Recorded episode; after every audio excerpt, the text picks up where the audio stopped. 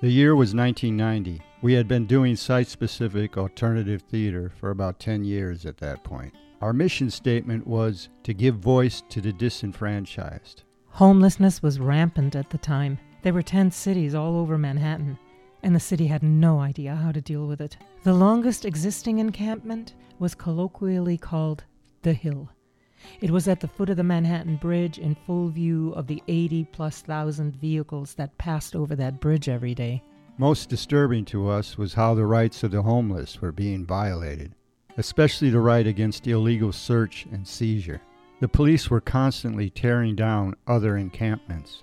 That December was to be the centenary of the Wounded Knee Massacre. We wanted to commemorate that anniversary.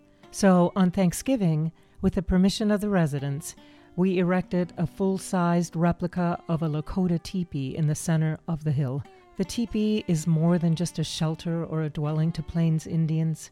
It is a sacred hoop that holds the tribe together. And for the next two and a half years, our teepee served just that purpose. Our neighbors almost instinctively embraced it as a drug and alcohol free zone, one that they grew quite proud of and protective of. The teepee made the invisible not just visible, it forced tens of thousands of passers-by each day to really look at these people, to think about how they got there, and to reckon with what they had built for themselves an autonomous zone for those who refused to assimilate. For a time, it was a stable, fairly content community, although there were always the sad exits of the dying. The early 90s was the height of the AIDS crisis, and many who used heroin had been sharing needles. Still, there were also the many comical and farcical arguments and interactions. Yeah. Every day a new belly laugh, every day a little joy.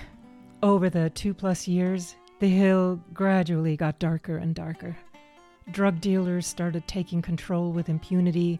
Amid the city's biggest police corruption scandal, there were knives and guns, there were fires and arson, and finally, murder.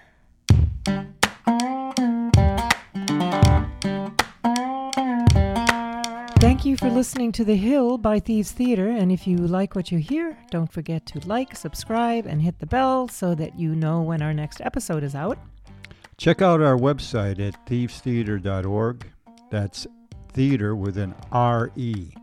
And follow us on Instagram and Twitter at tipi on the Hill. That's T-I-P-I, tipi on the Hill.